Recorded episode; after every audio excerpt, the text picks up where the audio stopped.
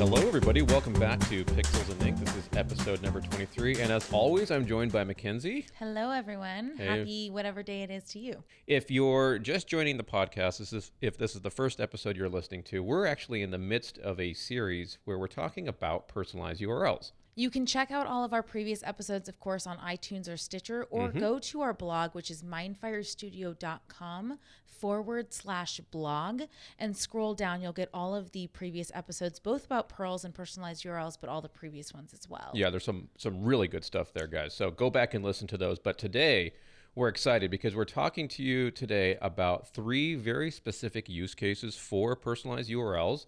These are three use cases that we have seen over the years that we've seen work very successfully for numerous industries. And this episode is for you if you do any kind of marketing that employs direct mail, or heck, even if you're not using direct mail, right? Even if you just do email. You can still apply these techniques, and what you're going to learn are things that other companies are doing to improve their ROI and to generate more leads and sales from the marketing that they're doing using this concept of a personalized URL. So this is an episode you don't want to miss if you find yourself in that boat. The other group of people that this is for are service providers, right? So that could be like an agency, it could be a marketing company. You're providing some sort of marketing service to your customers. And I'm willing to bet, Mackenzie, you want to bet right now? Yeah, let's bet. Although I agree with you. Oh, so. You do? Okay, so you're on the same team. Yeah, we're on the same side here. I'm willing to bet that if you're in that boat, you have at least a half dozen clients right now that are doing what we're talking about or looking for things like what we're talking about today. You just need to figure out how to show them the value. And maybe with today's information, you'll have the confidence now to walk into their office and say, look, I can show you something that's going to generate more leads and sales for you right now. Or maybe share this podcast with them, maybe you'll inspire them and they'll get ready to talk to you about this kind of stuff. So that's what we're talking about today. And let's jump right in.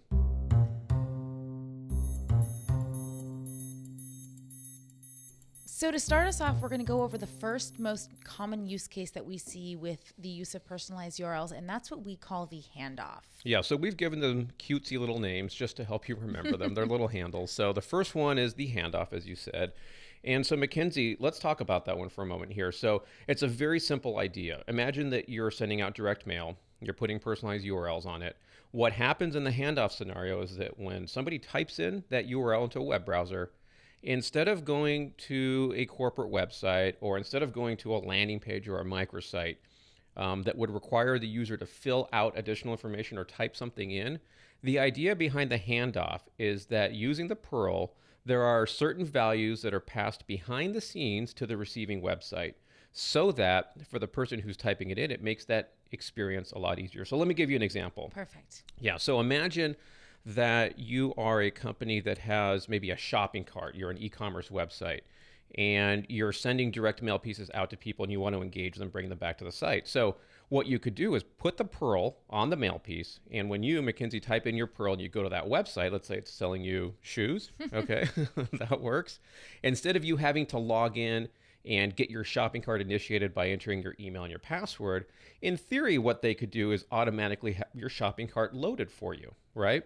So because you've typed in your PURL, it's handed you off to that website. It's passed values to that website behind the scenes so that you're automatically logged in and able to start browsing. Right, and this is really helpful, listeners. I'm sure you've experienced this, but each step where someone makes you fill in additional information or makes you go through another page, those are all easy places for drop-off. Yep, and that's so true. With this PURL handoff, it makes the process really seamless and easy for the user. Yeah, so another way of putting that is it decreases friction, right, in the funnel. So you want to think about the handoff as a tool for decreasing friction anywhere in your sales funnel or in your lead gen funnel that you might be able to take advantage of something like this. And so what you can do is you can, through the use of a handoff, you can improve the user experience so that you're able to convert more people through your sales funnel and help them move to that next step more easily. Right, and also as people that are shopping or looking for products, we are doing this typically through a lot of different websites. And so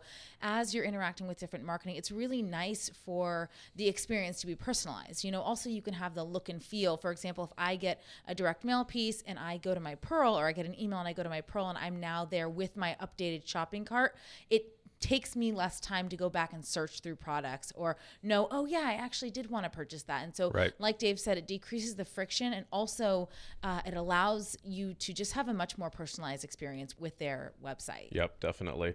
So if you're thinking about this and you're thinking, well, shoot, that sounds like still a little extra work, hard work for me to implement, you could even take it a step simpler and just say, hey, the PURL is going to lead to a corporate website. Now you might think, okay, so what's the advantage to that, right? What does that do for me? Well, even if you just do that, even if you're just taking them to the corporate website, now at the very least, you're able to do attribution back to your direct mail piece, and you have some actionable information. So you know that Mackenzie went to the corporate site, or you know that Joe went to the corporate site. You may not necessarily know what they did there, but at the very least, you can track back from your direct mail piece to your website and know that you are driving traffic from your outbound marketing. Right, and maybe if it's a high ticket value item, in that instance, you would have your salesperson call them or reach out and you know, follow up with that person, knowing that, okay, they didn't completely convert, but they did have some interaction. Exactly. So that's the idea behind a handoff, and that's how you can use personalized URLs to do something like what we've described there. So maybe we should give a few other examples of how this is used, or ways this is used. Sure, and you know, that's a good point, because there are literally, and you know this, Mackenzie, from being within here at Mindfire, there are multi-billion-dollar companies, billion with a B, that pay hundreds of thousands, in some cases even millions of dollars, and we're not exaggerating here. This is real stuff for this type of workflow. Mm-hmm. They pay that much money for this type of workflow because of the impact it can have on a company's funnel. So examples that we see a lot of, we see in casinos, specifically in loyalty programs, retail companies like the shoe company, fictitious example we mentioned, there's examples of that. There's examples of companies that are trying to convert folks from, let's say, some sort of free trial of some sort of software or product, and they want to up-level them to the next level of paid membership, where the handoff campaign reduces the friction in that funnel to get more people to convert to the paid product. So yeah, there's a lot of use cases for handoff scenarios where you're using PURLs to make the process more easy and make it simpler for the respondent, so that you as the marketer are able to achieve more through your campaign. Yeah, and in each case, it's handing you as the user off from your direct mail piece or email to a site that's personalized. Yep. And then in the background, it's handing off the data that it knows about you via the PURL to the actual site that you're being brought to. Beautiful. So it's a double handoff. Yep, that's great. That's a great way of summarizing it. So that's the first use case that we want to share with you. So now let's transition to use case number 2. So use case number 2 is your lead gen landing page. And I think that, I mean, correct me if I'm wrong, make a comment on our blog or something, but I think this is the use case that many people think of when they traditionally think of the use of PURLs. Yeah, probably. And so the idea behind this is that it's a way to connect your personalized URL to the web. So via an email or via a direct mail piece, and you want to take those channels and then connect them to the online world, to a microsite, to a landing page, where on that landing page, you can either ask for some information or you can give some information, or both. Yeah, I think I would agree with you there. This is kind of the classic scenario where that first page that you get to is, like, let's call it a welcome page. And then the next page that you see is like a data capture or a survey page. And then once you fill that in, you see that resulting thank you page as an example. It's kind of a 1, 2, 3 step process. And like you said, Mackenzie, typically what we see here on the first page is some sort of capture of, let's say, an email address for the person responding, or a PIN code or a passcode or a promo code of some sort. That's typically what we see on the first page. And then on the next page, that's where you can do the lead generation or the data capture. So it's like on the first page, we enter in our email, we hit continue. On the next page, there's a couple of questions that qualify us or capture more information from us. And then when we hit submit at the bottom of that page, it goes to a resulting thank you page. Yep, exactly. And then the cool thing about using these PURLs with marketing automation is that you can then trigger automated follow-up emails. Yep. And so because you're using a personalized URL, you know who the person is that's interacting with your campaign and that's completing this survey or going through this, 1, 2, 3 step process. Yep. And as soon as they hit submit, or maybe they only stop at the second page, you can have an automated email triggered, or even phone call, or whatever it is, based on their activity or lack of activity on these landing pages. Yeah, that's a good point. They go back, if the listener goes back a couple of episodes, we had Ben Shank talking about the types of campaigns that he's created for his customers, and they actually call that what you just mentioned, the no action trigger. Mm-hmm, so it's this idea of you going to that first page, and maybe you get distracted or you get pulled away by something, you don't actually move to the next page. They've actually built marketing automation triggers into their workflows to then take that hand raiser, that lead, and route it to a call center. The call center then calls that individual, says, hey, we noticed you stopped by, but you didn't complete your experience. Can we help you take the next step? Right. And a lot of these landing pages, as well as gathering and capturing information, you can use to give some information. Maybe like, hey, we have this new ebook and we're going to offer you, a free download or something like that. And so one of the few things that you can do is you can bring them directly to the first page. So there doesn't have to be a welcome and a survey or a welcome and a download page. You can just bring them right there and they can click that download link immediately. The cool thing about that, because you used a PURL, you know who they are, they hit submit. Now, I'm just springing this on you, Dave. Something that has happened to us, which we try to play around a lot with, is what we call sometimes a false positive. Mm-hmm. And so let's say you have an email that you're sending out to your customers or your customers' customers, asking them to, maybe you want a $5 demo or maybe you're giving out a gift card if they complete this survey. Right. Something to think about is to look at your statistics on people that click through versus people that convert. And then once you follow up with them, to see what they actually say, because some things that we have found is if you have a link that's clickable directly in the email and it goes to the place where they go to a webinar, hypothetically speaking. So maybe it's click here to sign up for the webinar, save your seat. And then when they get to that first page, they're actually signed up. And then people are like, hey, I didn't actually sign up. Right. So you want to make sure that you're really clear in your emails. And in that instance, if you find that data coming up when you talk to people, what you may want to switch to doing is do a 2-page landing page. So, click here to reserve your space, go to a landing page that says, hey, you're about to register for XYZ webinar, right, or XYZ webinar, yep, hit submit, and then you'll go, and then you can go to a thank you page. So that's something I just thought about right now. Yeah, no, that's a good point. And I think that specifically we see that in the case of an email to a landing page. Mm-hmm. In the case of a direct mail to a landing page, the person has to physically type, right, it, yeah, in. So, right. So yeah, I think what you're saying is in the case of the email, what we have seen is that some of the email clients, in addition to the scenario you just described, which is a person forgetting that they actually did that or, mm-hmm, or not realizing that they're clicking the link, mm-hmm, some of the email clients that people use, that the email programs that they use will actually click those links for you. Right. And they're doing things like checking the content on the resulting page, making sure there's no pornography and stuff like that, depending, mm-hmm, on the situation. So yeah, that's a good point. You want to experiment with that a little bit. So when we talk about this classic setup for the landing page here, and you think about the way it can be used, the things that you'll notice is that these types of campaigns are very, very valuable because of a few specific reasons. We mentioned a few of them, but let's dive into them in a little bit more detail. Number one is that when you build these landing pages to generate leads, these campaign landing pages are very specific to the theme of the campaign, mm-hmm, right? So what I mean by that is, unlike your corporate website that's kind of same to all and needs to address a variety of interests and needs, this landing page is very specific to that piece that you're holding in your hand.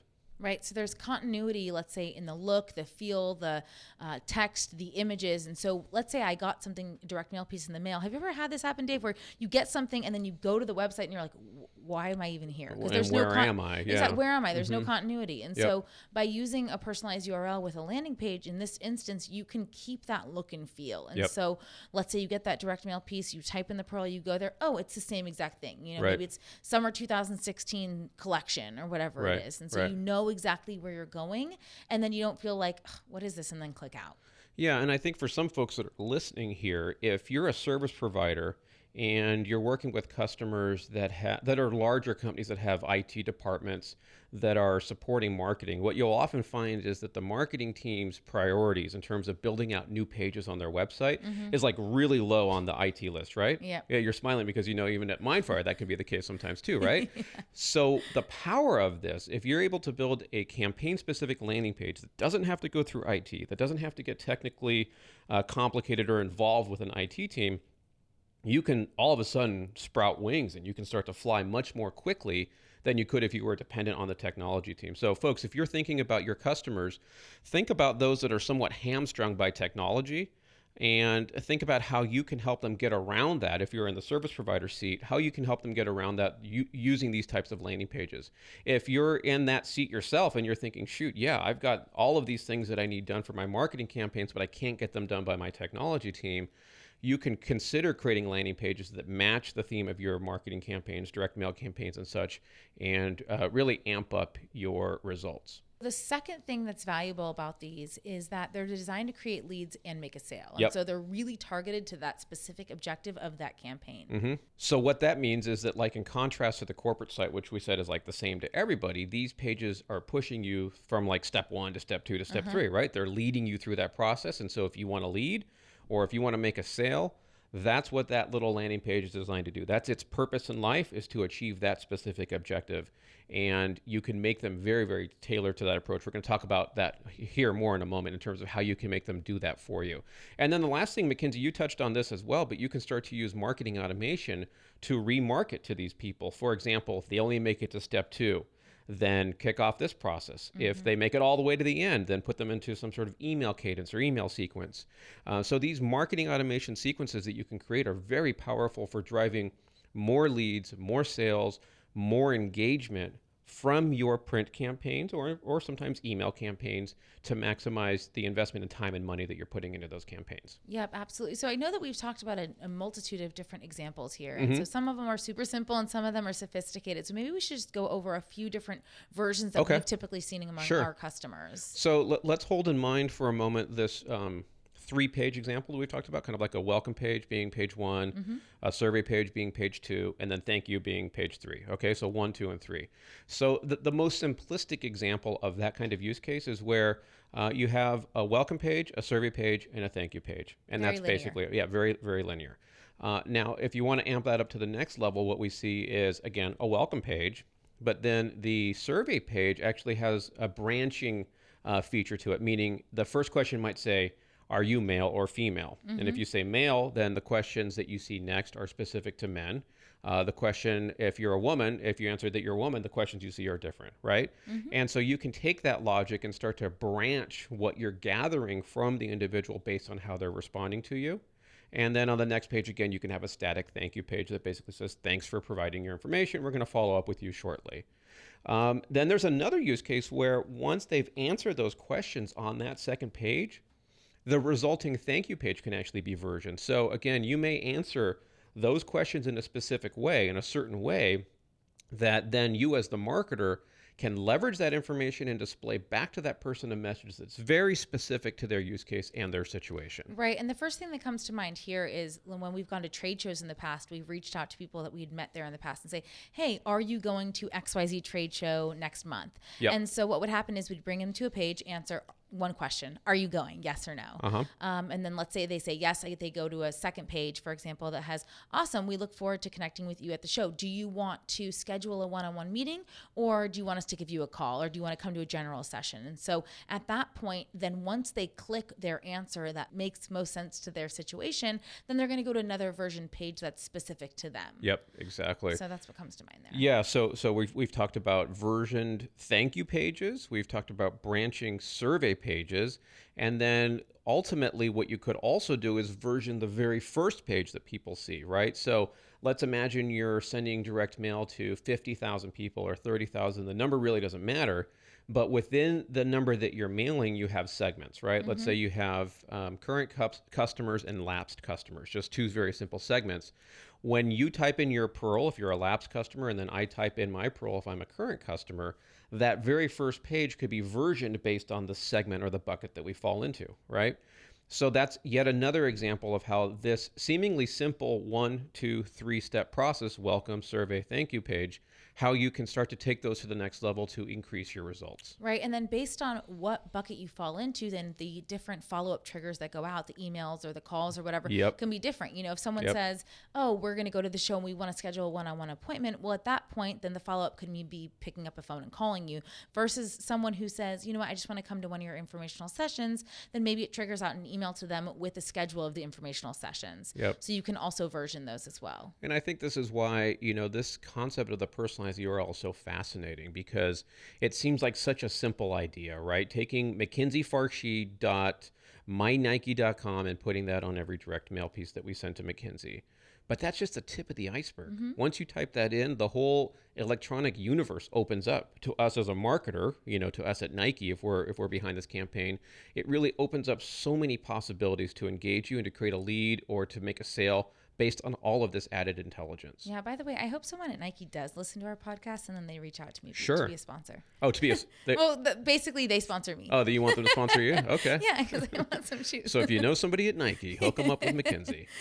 So speaking of Nike, let's transition to some real-life use cases of this. And so I'm just going to say a few off the top of my head and tell me what comes to mind for you. So we see this a lot from a use case perspective in automotive. Mm-hmm. So typically, it's like schedule a test drive, right? So they send out a direct mail piece, 10,000 seems to be kind of around the number that we usually see per drop in this particular vertical. 10,000 direct mail pieces get sent out or inviting you to schedule a test drive. So when you get to that landing page after typing in your PURL, oftentimes they'll collect an email address from you or they'll ask for a PIN code or some sort of passcode to engage you in that process. So that's one common use case that we see for this three-step process. Another common use case is in higher ed for student acquisition, student search campaigns where we're prospecting across a variety of different students and we want to find people applicable to our university who might be interested in applying. So that's another very common use case. What else comes to mind for you? So what comes to mind for me is event registration. So like I said before, we do trade shows a lot, but it could be any sort of event registration. Sure. And another would be in solar. Uh-huh. I know that they use that a lot. And I think that we've seen this a lot in mortgage applications as well. Oh, yeah. Mortgage is a huge industry. And by the way, if you're interested in financial services specifically, again, our Ben Shank episode, he talks a lot about that too. He's a super financial services mortgage expert. So you can even reach out to him. Yeah, that's right. That's right. Yeah. So we talked about automotive. We talked about higher ed, financial services. The solar industry is big in lead gen. Event registration. So if you're a marketer or if you're a service provider and you're any one of those spaces, that's just a couple examples of where you can use this, but it's widely applicable. So that's use case number 2. Let's transition now to use case number 3. Drum roll, please. Yep, here we go. So use case number 3 takes number 2 to a next step, and that's basically what we call personalized microsites. Yeah, so this is really cool. In contrast to use case number 2, where we had the linear 1, 2, 3 step process. Think of it this way. It's actually a mini website. So you type in your personalized URL, you get to a homepage. And off of that homepage, there's many other pages hanging off of it. Again, just like your standard website, except it's usually a little bit smaller. And the advantage it has over your standard website is that it's typically topic specific. It could be product specific, service specific. It's usually highly personalized to that direct mail piece, to that person, to their segment. In other words, that microsite allows you to communicate with that individual in a highly targeted manner and give them information that's very specific to that person, to the product that you're pitching them, to the value that you're providing them. Right. So just to be clear, this is a microsite with multiple pages that are all on the same topic. Right. That's right. So why is this kind of microsite valuable? So there's a couple of reasons why folks are using this. So one is if you find yourself in a situation where you have a longer sales cycle, let's say 6 to 9 month sales cycle, and you need to nurture your prospects through some sort of ongoing series of touches, you need to build a relationship with them over time, then this microsite can kind of act as their home base online where they interact with you and where you provide them content that's specific to their situation. So because they're visiting this microsite, because they're getting there through a PURL that has all of this data on the back end, you can segment the content that you're putting in front of them. You can make it relevant to their specific bucket. You can version pages specific to them. You can version images, and all of that is going to increase the engagement between that individual and your brand and the service that you're putting in front of them. And this is basically like a encapsulated home for that person. Yep, exactly. And so, you know, for example, one thing that comes to mind, talking about use cases, we'll just, I guess, move on to that, is the variable view book that one of our customers did for their university. Okay. And so the idea of a variable view book is that, I don't know if many of you have heard of this, but in higher ed now, oftentimes what they do is when they are reaching out to prospective students to go through the application process or to apply to different schools, they make an interactive online, what they call variable view book for people to say their preferences. So for example, I want to go to I'm interested in engineering. And then in that microsite, in that variable view book, it gives you all the different information about the engineering school. Then maybe after that, there's some general pages about the sports teams. And so it's a whole entire online view book that's then personalized to you as you interact with it, so that all the content that you see is really relevant and personalized to you. Yeah, that's cool, because I like what you did there, because we're calling it a microsite, but really you need to think about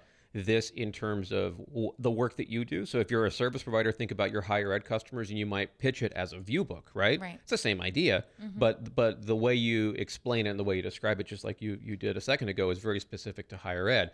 If you're sitting in the seat of the marketer in a high ed location or in some other organization, think about how you could use something like this to build a very specific home base for your prospect or your customer, something that's specifically tailored to them. So you branched into the use cases, and let's talk a little bit more about those for a moment. One example that comes to my mind, and without naming the name of the company, again, a multi-billion-dollar enterprise software company, where their specific objective was to put their software in front of C-level executives. So these are C-level titles: CEO, CIO, CTO, CMO. And what they believed to be true is the way they pitched their product would be different dependent on the title of the person. Okay, so everybody went to the same microsite, meaning the same structure microsite, but the content, the imagery, they had contests like Enter to Win type contests, and all of those things were specific to the title of the individual. So what that would allow them to do is, through a series of ongoing touches, I believe a direct mail piece would go out about every 2 weeks. Over the course of 9 months, they invited folks back to that personalized microsite to engage them and ultimately generate leads for their enterprise sales team as folks interacted with that microsite. Yeah, the cool thing that I like about this example is that it's not one of those one and done campaigns, right? So this is, I think you said it was like a year long or 9 month approach where they're continuous... Yeah, it's like making a baby. which your family's doing. Yeah, well, we've made the baby's coming. Okay, anyway, so basically this is an ongoing nurturing program that allows you to reach out to people with multiple different outbound touches, and then continuously nurture them through this microsite, through this place that's all personalized to them based on the title or based on some sort of specific field or variable that, you know, pertains to them. No, I'm wondering, when I say multi-billion-dollar enterprise, if that scares somebody who's listening and thinking this is only for big companies. It's really not. I'm also trying to clarify for some of you who are service providers that your large companies, your large customers and prospects, there's opportunities sitting everywhere for you, regardless of their size. Yeah, it really doesn't matter. It's basically any company. This could be useful to any company that's trying to get out information as well as gather information that's tailor designed to a specific person and who they are and what behaviors they exhibit or what different types of characteristics that fit them. So Mackenzie, you mentioned higher ed already with the view book approach. We've also seen it in high-end real estate, both residential as well as commercial, where the real estate agent or agent group is trying to establish a relationship with high-end buyers, and they want to establish their brand and their unique ability to match them with the right properties. Again, because of the data that's behind the scenes here, all of that can happen on that microsite. And then I've seen a number of examples for cable companies actually using this in their onboarding process. So you turn on new cable service, and they want to take you through that process of turning on the cable service through, you know, you being very, very happy with the cable service that you have. There's a lot of steps that have to go on in there, you know, scheduling for the guy to come out and getting it installed and all of that other stuff that you have to do. And so I've seen these large cable companies create these locations online where you can type in fill in your favorite cable provider here.com.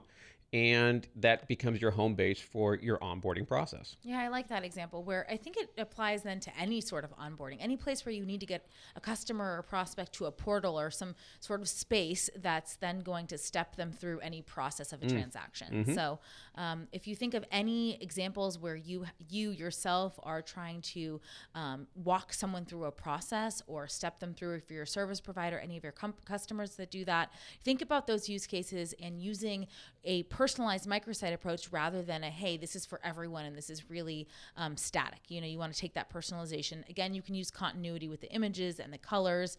So people are guided through this process. Yep. And if you're listening thinking, shoot, I don't know how to make images, I don't know how to write copy. Well, hey, we put an episode together for you, the last episode. Go back and listen to episode number 22. And we've given you a lot of tips, tricks, and tools that you can use to actually get this stuff done. Don't be scared by what we're saying. It's definitely within reach. You can do this. We believe in you. We believe in you. We certainly do. All right, folks. So those are the three use cases. We talked about the handoff. That's number one. We talked about the lead gen landing page, and then we just wrapped up here the personalized microsite.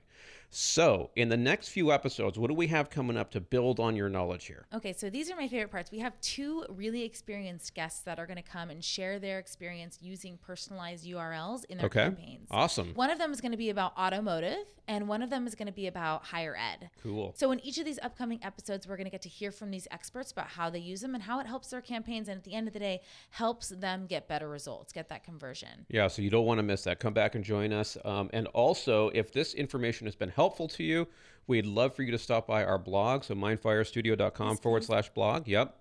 And leave us a comment, ask us a question, or visit iTunes and leave us a review. Those are really helpful to us. They give us fuel for creating this show for you.